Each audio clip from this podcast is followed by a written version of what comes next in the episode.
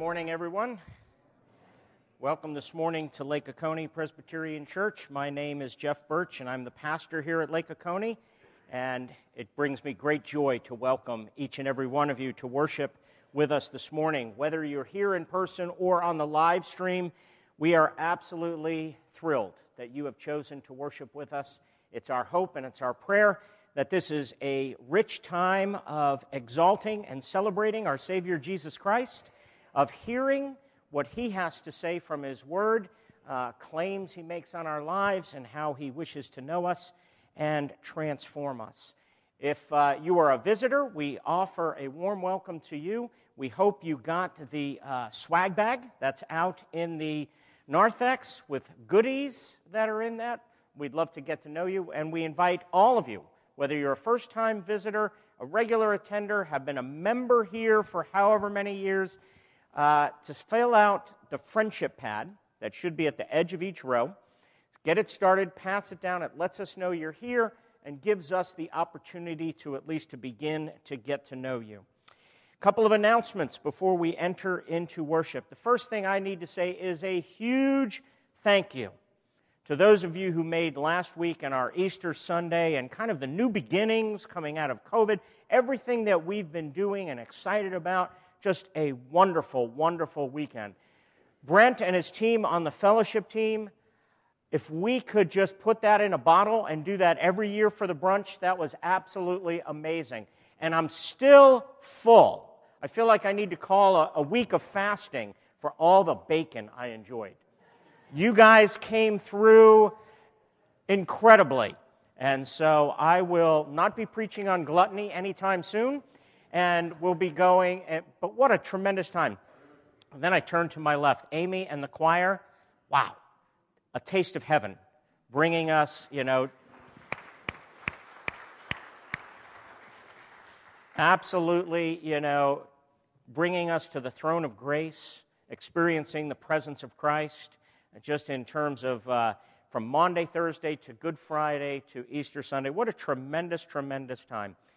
A couple of different things as we're moving forward. Uh, the National Day of Prayer is Thursday, May 5th at noon, and our sister church, Grace Fellowship, here in Greensboro, is hosting a community wide National Day of Prayer service. All are invited to come, so we invite you to join with them up at Grace Fellowship.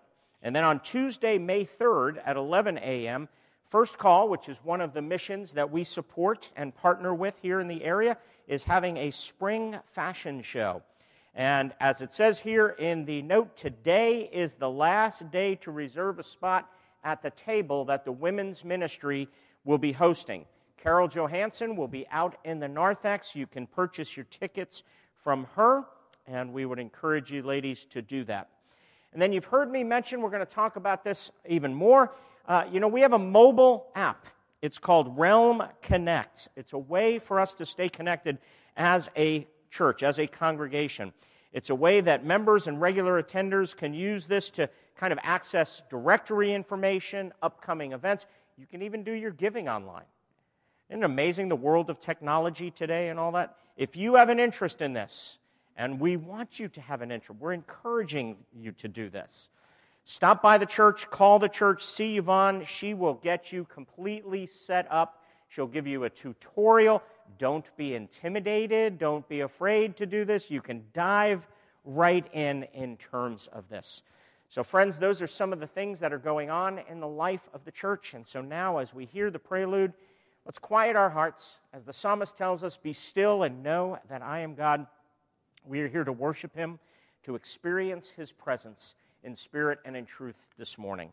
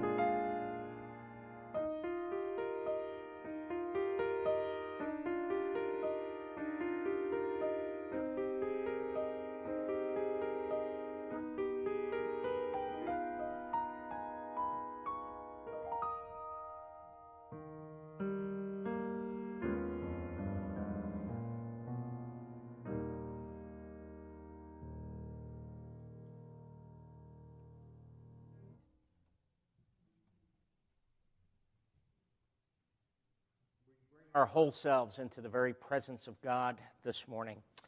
God calls us into his presence to worship him. And so, whether we are kind of on the mountaintop and still experiencing joys, or whether we're experiencing sorrows, no matter where we are, we bring our entire selves into God's presence for him to reveal himself to us, to challenge us, to comfort us, to give us and challenge us with claims that he makes on our lives.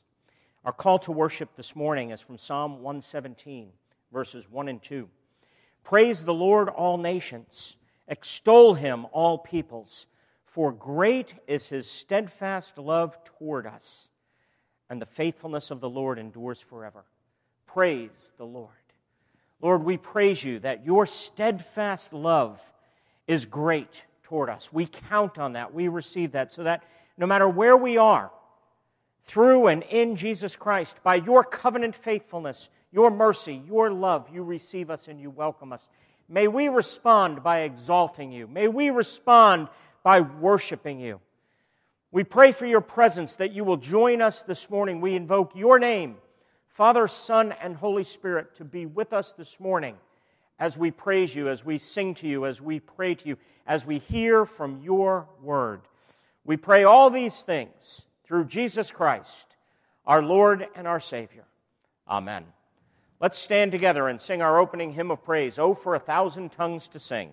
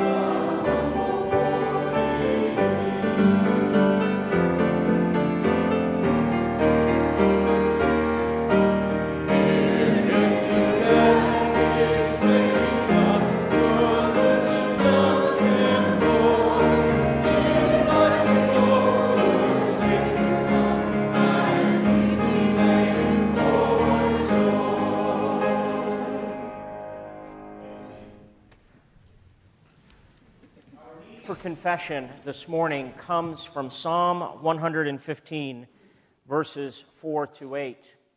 And just to put this into context, the beginning of Psalm 115, the psalmist is saying, Not to us, O Lord, but to your name give glory. Everything that we're to be about, we are to glorify God. Now, here comes our need for confession. How well do we do this? I'll go first not very well. I certainly have a tendency to always be forgetting the Lord. And here's what happens we were created, I want you to follow this procession with me, this progression with me. We were created to worship God, for God to satisfy the needs of our soul, for God to fill us.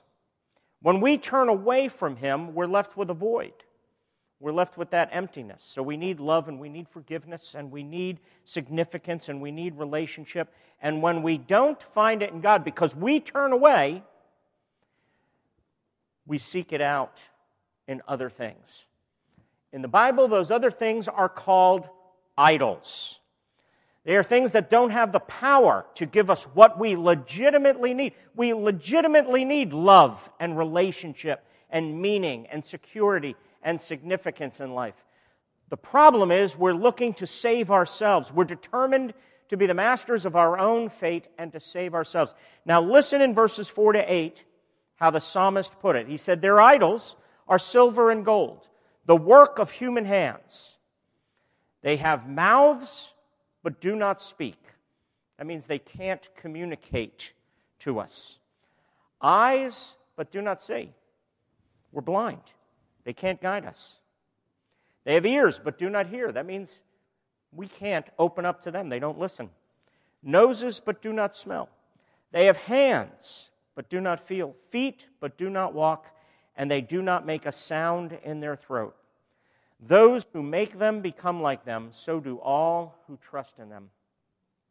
In other words, these idols, these things, and John Calvin called the heart an idol making factory. That means every one of us are guilty. Every one of us, this is our tendency. We're doing this all the time. We're creating these things that are powerless to save us. We cannot save ourselves. So, friends, I want to invite you to engage with God, to silently and personally confess what are the idols in your life? What are the things that you tend to look to? I've got my own set. This could be a long personal confession of sin. But personally confess your sins to the Lord. And then in a few moments, we will go into our corporate confession of sin where we will in unison pray together. Let us pray.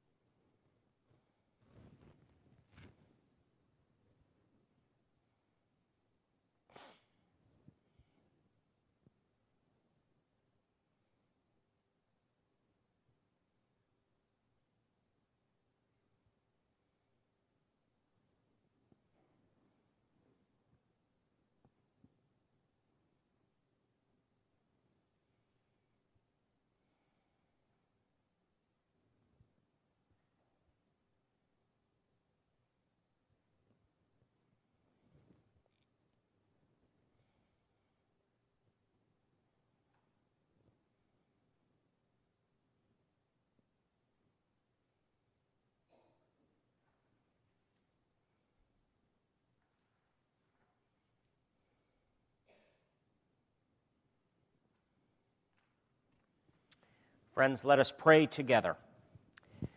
Jesus, forgive my sins. Forgive the sins that I remember and the sins I have forgotten. Forgive my many failures in the face of temptation and those times when I have been stubborn in the face of correction. Forgive the times I have been proud of my own achievements and when I have failed to boast in your works. Forgive the harsh judgments I have made of others and the leniency I have shown myself. Forgive the lies I have told to others and the truths I have avoided. Forgive me the pain I have caused others and the indulgence I have shown myself. Jesus, have mercy on me and make me whole. Amen. Friends, now receive the assurance of pardon this to me is one of the most amazing verses in all of Scripture. Because of Jesus Christ, we're able to receive these particular promises from God's Word. The Lord your God is in your midst, a mighty one who will save. He will rejoice over you with gladness. He will quiet you by his love. He will exult over you with loud singing. Is that not amazing? We're about to sing to the Lord and praise Him. But this passage is telling us He beat us to it. Because of Christ, He is exulting over us with loud singing. And that becomes the fuel and the power for worship. So let me hear us as we worship the Lord. Please stand as we sing before the throne of God.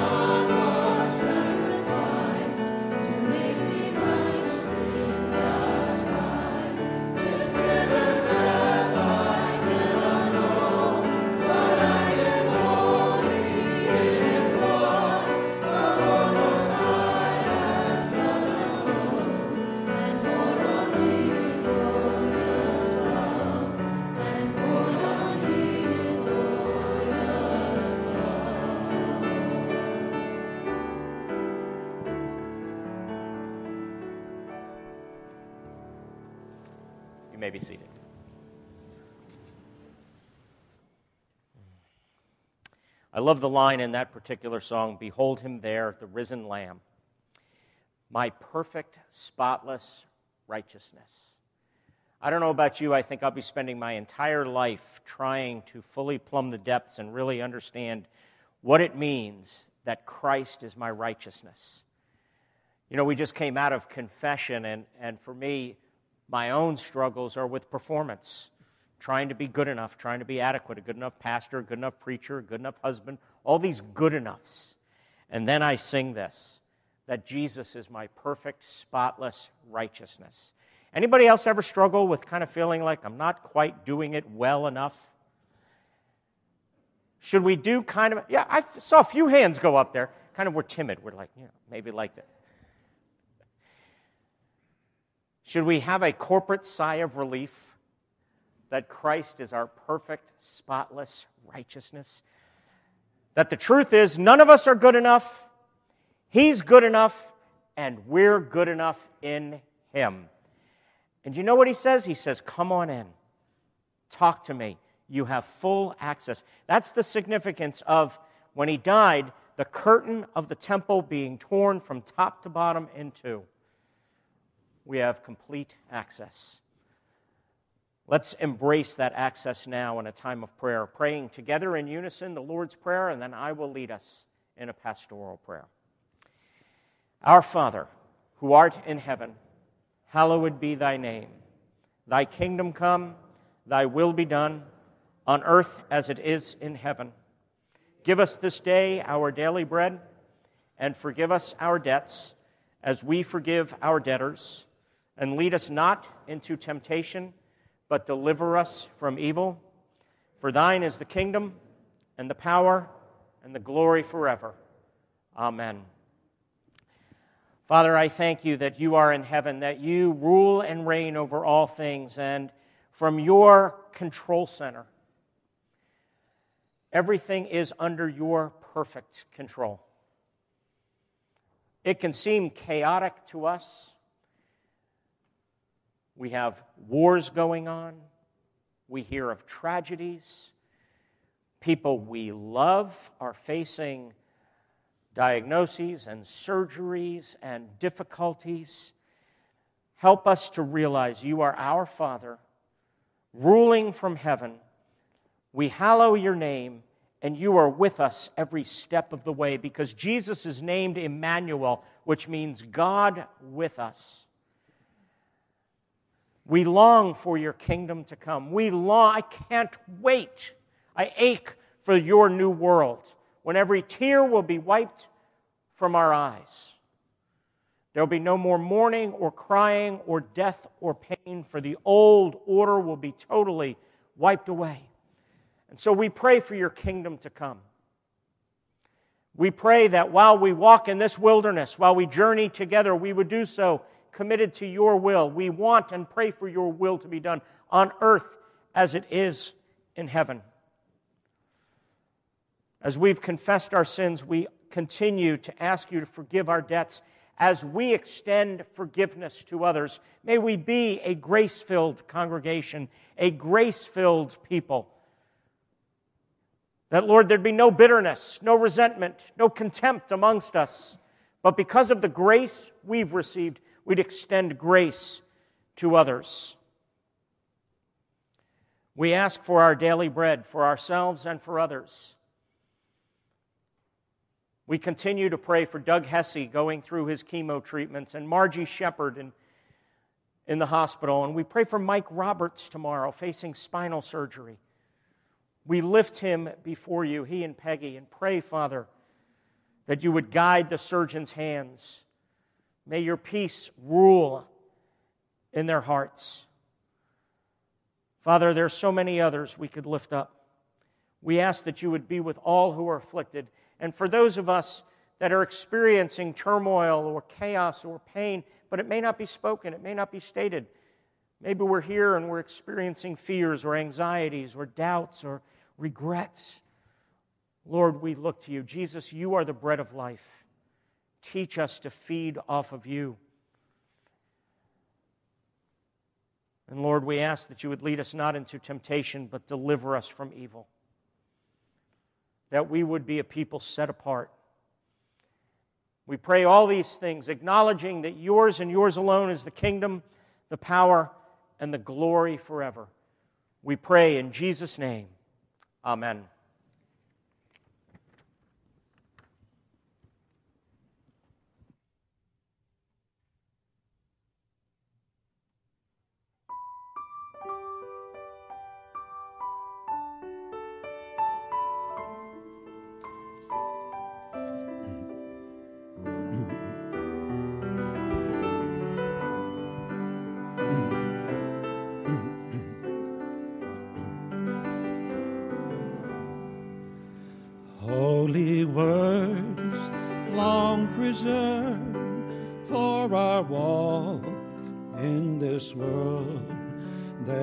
Resound with God's own heart.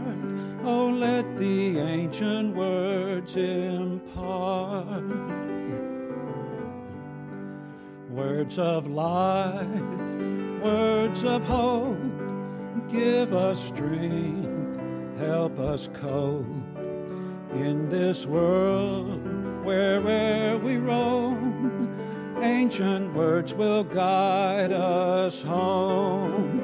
Ancient words ever true, changing me and changing you. We have come with open hearts. Oh, let the ancient words impart.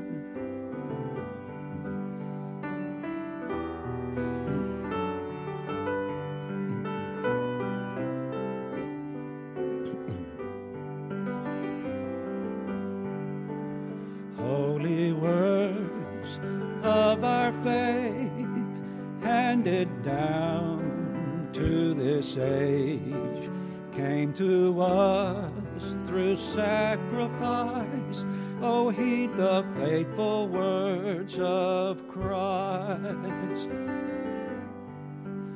Holy words, long preserved for our walk in this world, they resound with God's own heart. Oh, let the ancient words impart.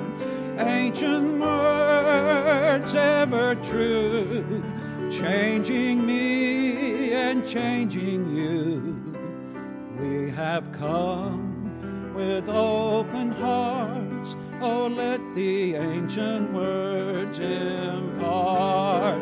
Ancient words ever true, changing me and changing you. We have come with open hearts. Oh, let the ancient words impart.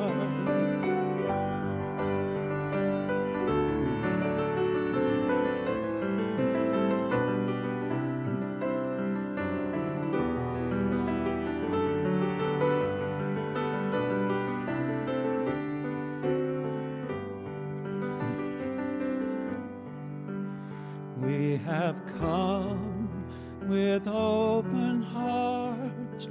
Oh, let the ancient word impart.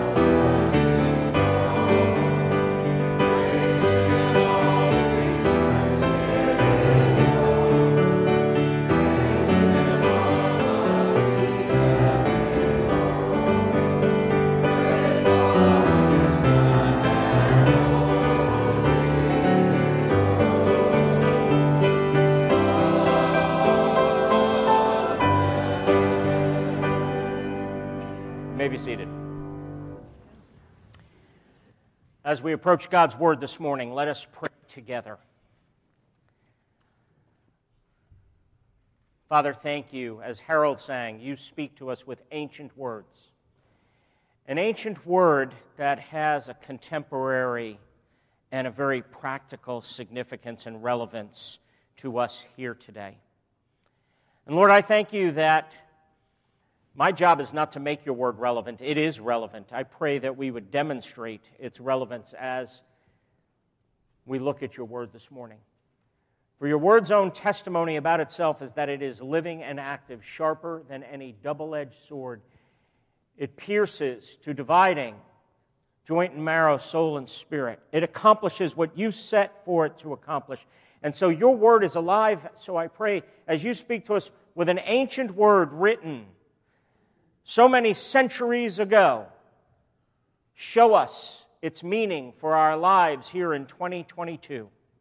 Show us Jesus, in whose name we pray. Amen. We are going to look this morning, we'll get back to Romans next week. I wasn't finished with Easter yet.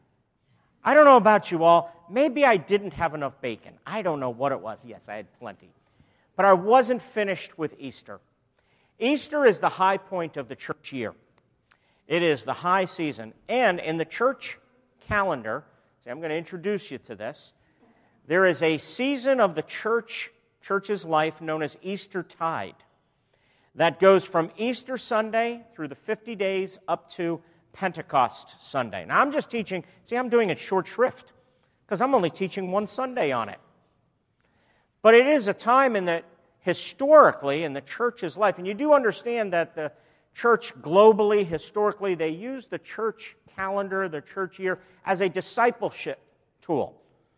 Okay? It is kind of a tool meant to teach us all of the particulars of the gospel and Christ's life and ministry. So, it, Advent through Christmas and Epiphany, leading up to Lent, leads up to Holy Week that we just came through in Easter, and then you have Easter tide, that time. And because it is the high point of the church's season, the church's life, it is a time of joy and celebration and feasting. Maybe we should have a brunch every Sunday. Brent didn't hear that, did he? But we should have parties all the time celebrating the resurrection. It's also an opportunity to do something else. You know, you know, you had that period of time where Jesus was risen from the dead, he was raised from the dead, and he's not yet ascended into heaven. And so, what he's doing, we have the scriptures recording for us several interactions between himself and his followers, his disciples, those he was equipping, those he was preparing for mission. He was going to ascend into heaven, and then he was going to pour out his spirit. He talks about this in the Great Commission. All authority in heaven and earth has been given to him. Therefore, go and make disciples of all nations, baptizing them in the name of the Father and of the Son and of the Holy Spirit, teaching them to obey everything. Where's a lot that can be taught there. Not just the things we like, but teaching them to obey everything I have taught you. And then he says, Behold, and I love that word in the scriptures, behold, I am with you always, even to the end of the age. So somehow, when he's ascended into heaven and pours out his Spirit, it's the Spirit of Jesus. The Holy Spirit and Jesus are, even though they're two different members of the Trinity, there's a lot of mystery here. They are identified in their ministry and what they're doing. So we never do what we're doing alone. But in between that, you've got several of these interactions, and we're going to look at one of them this morning. John chapter 21 verses 1 through 14. And I love this because you know what? This is so ordinary. You know what Jesus is doing with his disciples? He's having brunch. Now, they ate healthy, they had fish. And as we're going to find out, a lot of fish. Okay, I don't know. I'm hoping to have bacon with Jesus someday. But so ordinary. He's having a meal with his disciples. Here's the risen Jesus teaching them lessons about his mission and about what they are to carry on because he has said to them earlier, John chapter 20, verse 21, he says, As the Father has sent me, so I am sending you. You know why we're still here? You know why you're still alive today? You're part of a church that has been sent to Lake Oconee. That's why we exist in 2022 in this particular place. Because Jesus has, as the Father sent Jesus, Jesus has sent us. That's what it means to be missional, by the way. It's not a cool word a bunch of folks made up. The word missional just simply means sent. We are a sent church. We exist for the sake of the community. We exist not for ourselves, but for the sake of others. And this morning, this morning, and I'll probably do a lot more teaching on this in the months to come, but this morning we'll get just a, a glimpse, one particular passage of Jesus' interaction with his disciples, equipping them for mission. So let's turn our attention to Scripture, John chapter 21, verses 1 through 14. It begins After this, Jesus revealed himself again to the disciples by the Sea of Tiberias. And he revealed himself in this way. See how matter of fact that is? Simon Peter, Thomas called the twin, Nathanael of Cana in Galilee, the sons of Zebedee, and two others of his disciples were together. Simon Peter said to them, I'm going fishing. They said to him, We'll go with you. They went out and got into the boat, but that night they caught nothing. Just as day was breaking, Jesus stood on the shore. Yet the disciples did not know that it was Jesus. Jesus said to them, Children, do you have any fish? They answered him, No. He said to them, Cast the net on the right side of the boat, and you will find some. So they cast it, and now they were not able to haul it in because of the quantity of fish. That disciple whom Jesus loved therefore said to Peter, It is the Lord. When Simon Peter heard that it was the Lord, he put on his outer garment, for he was stripped for work, and threw himself into the sea. The other disciples came in the boat, dragging the net full of fish, for they were not far from the land, but about a hundred yards off. When they got out on land, they saw a charcoal fire in place, with fish laid out on it, and bread. Jesus said to them, Bring some of the fish that you've just caught. So Simon Peter went aboard and hauled the net ashore full of large fish, 153 of them. And although there were so many, the net was not torn. Jesus said to them, Come and have breakfast. Now, none of the disciples dared ask him, Who are you?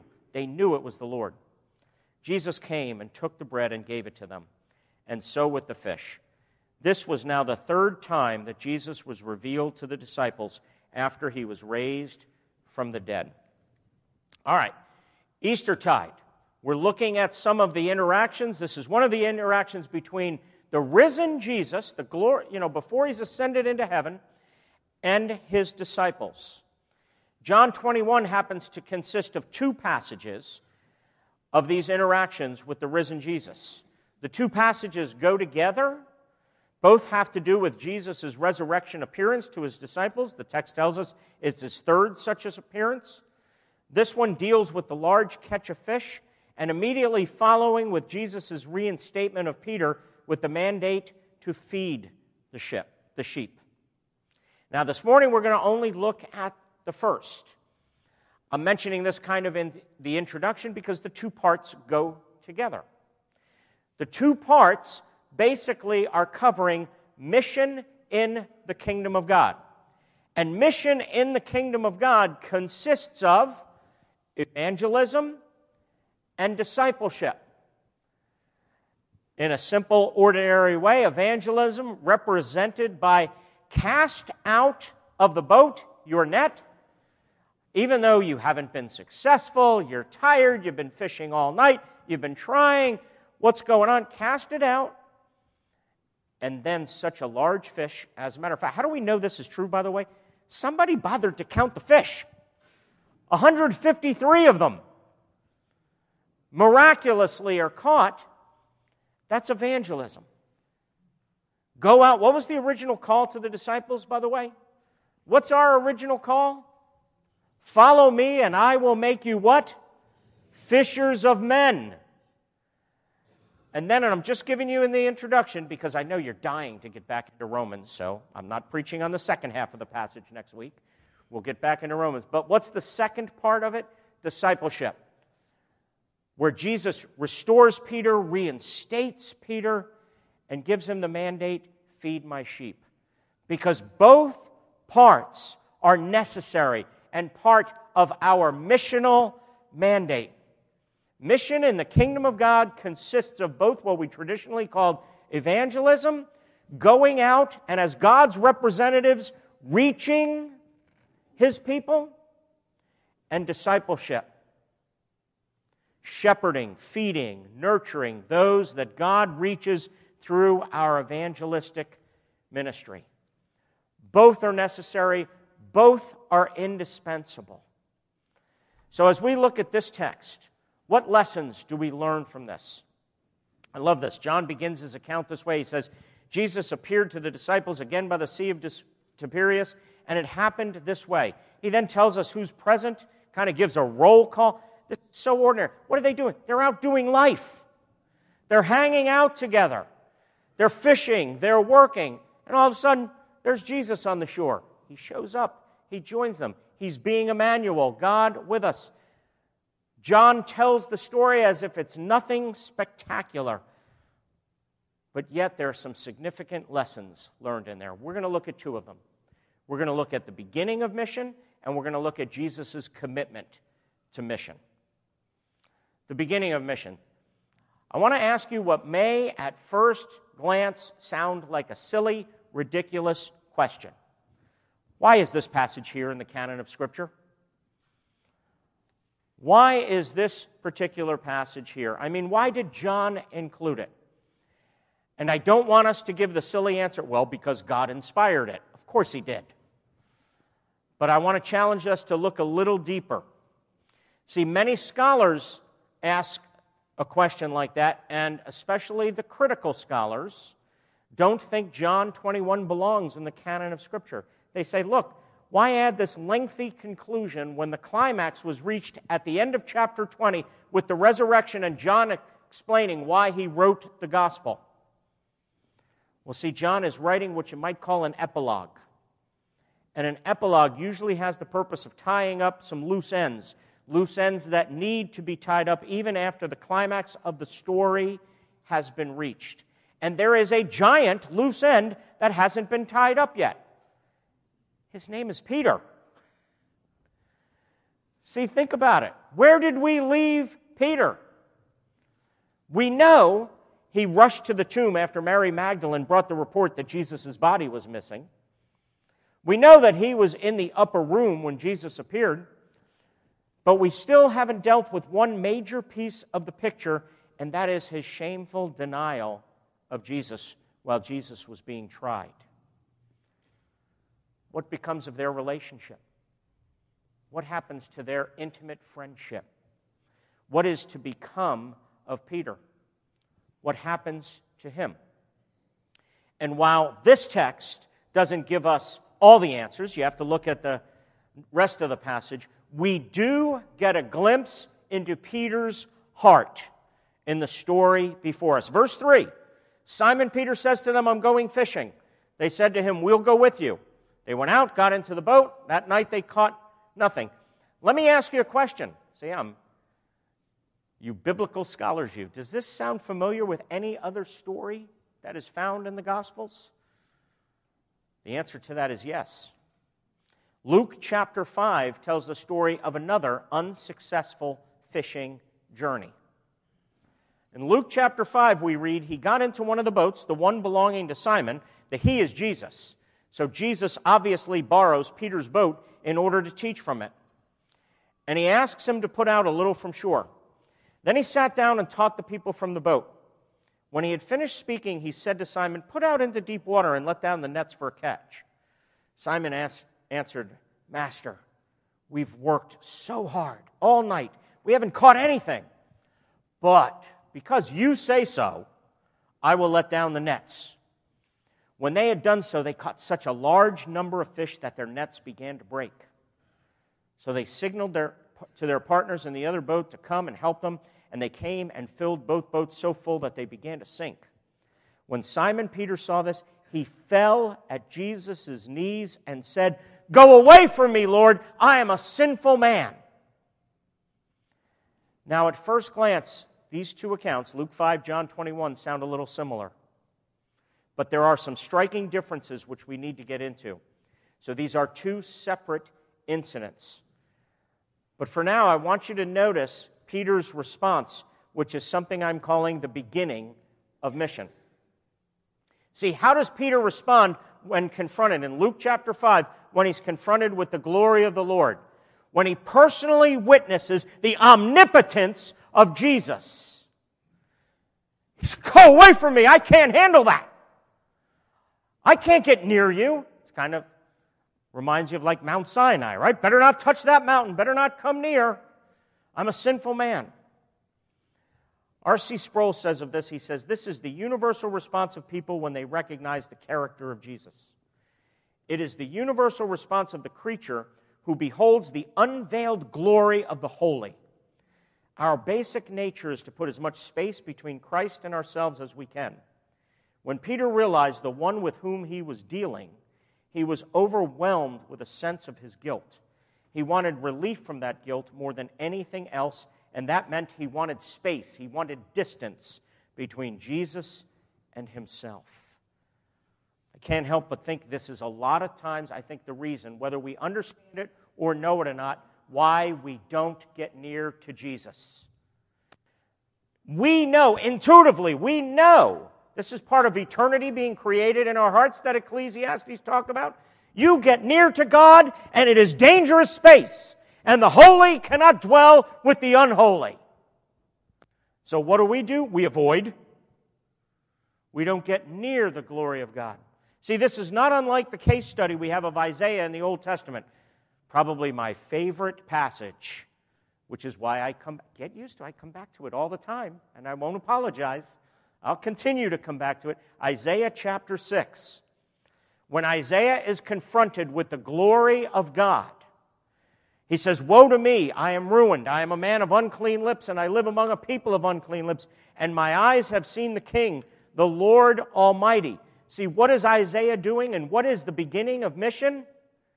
It is to see the glory of God, and as a result, to see your sin. Now, notice I didn't say that's the end of mission, but that's the beginning of mission. That's why evangelism and mission is not a program, it's at the heart of the gospel. And the gospel begins with God. It's God and His glory. To see God and Christ's glory, and thus to see your sin, to see your need, to see your emptiness. So, what is Isaiah doing? He's pronouncing a curse on himself. He's coming to the end of himself. To see your sin is to not be able to tolerate yourself. Jack Miller, in his book on repentance, puts it this way He says, The truly repentant sinner has discovered through the renewing work of the Holy Spirit that all his doing is full of sin. His doing is the source of his wretched emptiness, his black depression, his self despising. But now he's come undone. Look at the picture he's painting. You become unraveled. He turns from his sinful doing and trusts in what Christ has done. This is the essence of repentance. Let's apply this. You want to know why we don't experience regular, ongoing, continuous renewal? Renewal that's normal, a way of life. You want to know why we only have a small Jesus and live a small Christian life? Why we struggle with things like witnessing and mission? Why we struggle with worship. Sometimes, it, sometimes our prayer life, have you ever experienced this, can be stale and lifeless. Why relationships might be nice and cordial, but not intimate and life giving. We don't want to die. We don't want to die to ourselves. We don't want to experience what Isaiah and Peter experienced. Realize this about yourself. You want to be, you insist to be in control. And so you refuse practically and relationally before interactions, before prayer, before worship, all this. We want to remain intact together, not come and be like the tax collector in Jesus' parable in Luke chapter 18, who beat his breast, couldn't even look up to heaven, and said, God, be merciful to me, a sinner. Imagine if that comportment, that basic comportment of helplessness and powerlessness, fueled us outward in our relationships with others. See, to come undone is just too drastic for us. But that's just the beginning of mission. And this is where we now need to see some of the differences in Peter. And let's look at the second point Jesus' commitment to mission. Look with me, let's pick up at verse 4. Okay? So, so far we got the similarity unsuccessful fishing trip. Just as day was breaking, Jesus stood on the shore. Yet the disciples did not know that it was Jesus. So Jesus said to them, Children, do you have any, fa- any fa-? I love this. He's hanging out with them. The resurrected Jesus. Guys, how's it going? Catch any fish lately? Of course, they answer, No. He says, Well, let's try one more time. Cast the net now on the right side of the boat, and you will find some. So they cast it, and now they were not able to haul it in because of the quantity of fish.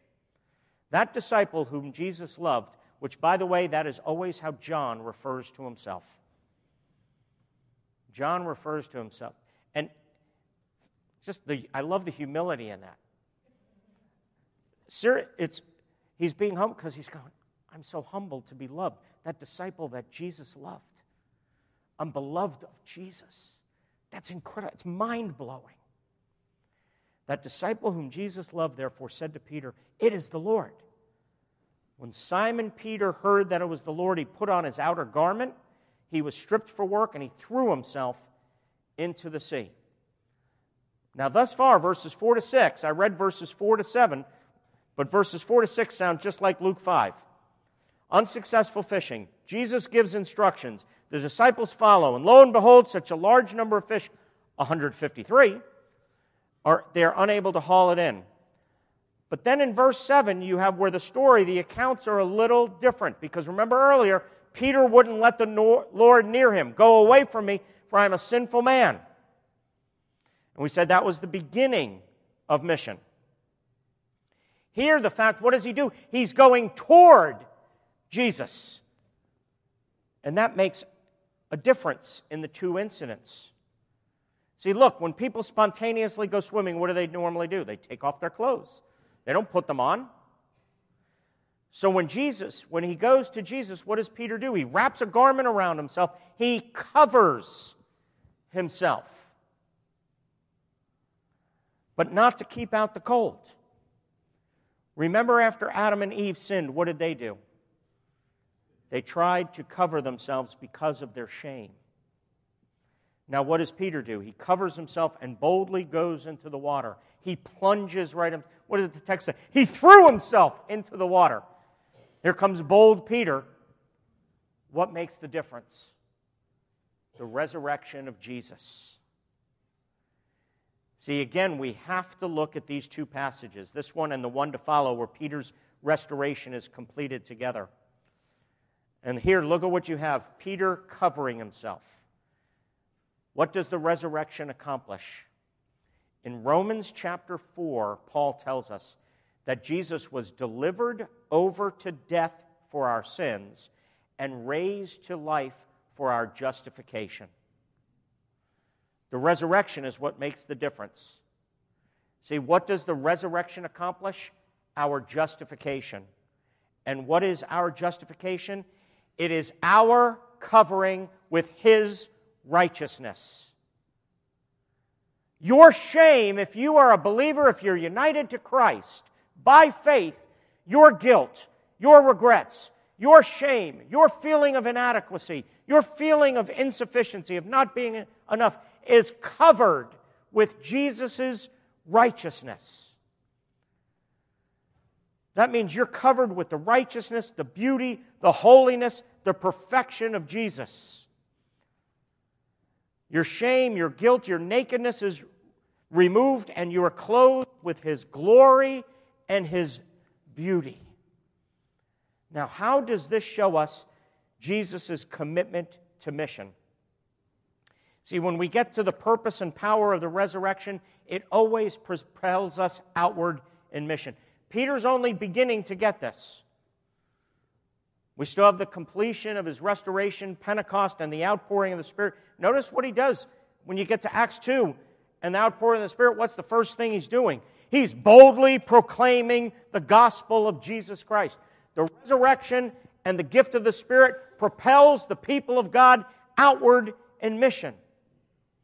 We need to quit apologizing for sharing the gospel, have more confidence, and realize, believe that Jesus truly wants to love and save people. That Jesus is seeking and saving the lost. And you want to know what our evangelism is? We're simply going where Jesus goes. We are following him where he goes. And what is Jesus doing? He is seeking and saving the lost. And we're going, I'll follow Jesus. We're not making something up on our own. See, what is it that will get us going? Remember, after Isaiah was confronted with his sinfulness, and then he's confronted with the grace of God, how did he respond? The Lord says, Whom shall I send? Who will go for us? And he says, Here am I, send me. Grace triumphs. You want to know the only thing that's undefeated? Grace. Grace wins. And what true grace does is it propels us outward. It is a power that propels us outward. Earlier in the Gospel of John, Jesus said to his disciples, Lift up your eyes and see that the fields are ripe for harvest. This is the simplest application there is, but maybe the most difficult.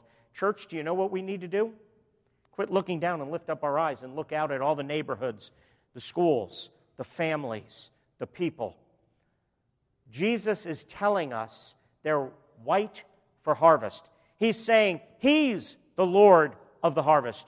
Who will go for me? Who will proclaim this gospel? This is what grace does. I haven't given you a Lord of the Rings illustration in a while. I need to repent. We're due for one.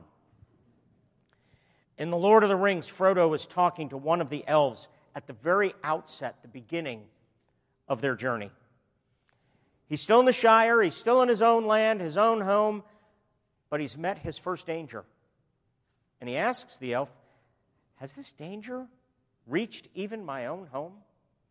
Can't I even walk in my own homeland in peace? Is nothing secure anymore? Ever felt that way, by the way? How often do we watch the news and walk around and say, What is this world coming to? Can I even live in Lake Oconee and feel safe? Can I even be here? The elf answers him The wide world is all about you. You can fence yourselves in, but you can't, cannot forever fence it out. Friends, the world is all about us. As the Father has sent me, Jesus said, so I am sending you. Do you know what that means? We are stewards of God's kingdom. We are here not by accident, but because God, in His sovereignty and His providence, has placed us in this time, at this place, to be agents of the rule and reign of God. We are called to demonstrate and be agents of the rule and reign of God. Are we trying to fence ourselves in? What are we afraid of? Is God for us or is He not for us? Why don't we allow ourselves to be gripped by God's glory, our need, His grace to us, and let that grace propel us outward? Jack Miller used to put it very simply. He says, We have two choices risk or rust. The wide world is about us. We could try to fence ourselves in, but we can't forever keep it out. Do we go out in the power of the resurrection into the community to serve? Or are we just here waiting, fencing ourselves in, saying, well, they can come in if they want to, but we won't go out of our way to go and get them? See, what does the resurrection compel us to do? 2 Corinthians 5, Paul writes, The love of Christ compels us. being convinced of this Christ died for us. Let's pray. Father, the wide world can be all about us, and we can try to fence it in. I pray that we'd even ask ourselves these questions Are we trying to fence it in? Or are we letting your light shine, going out into the neighborhoods, going out and meeting people, going out and hanging out with people, and seeking to reach people? Lord, you taught that the resurrection leads to mission. May we be a missional church. Teach us what this means for us as you have placed us here, providentially, at this, in this time, at this place. We thank you for this community that we are privileged to live in. Help us to love this area. In Jesus' name, amen. Let's stand and sing our closing hymn Shine, Jesus, Shine.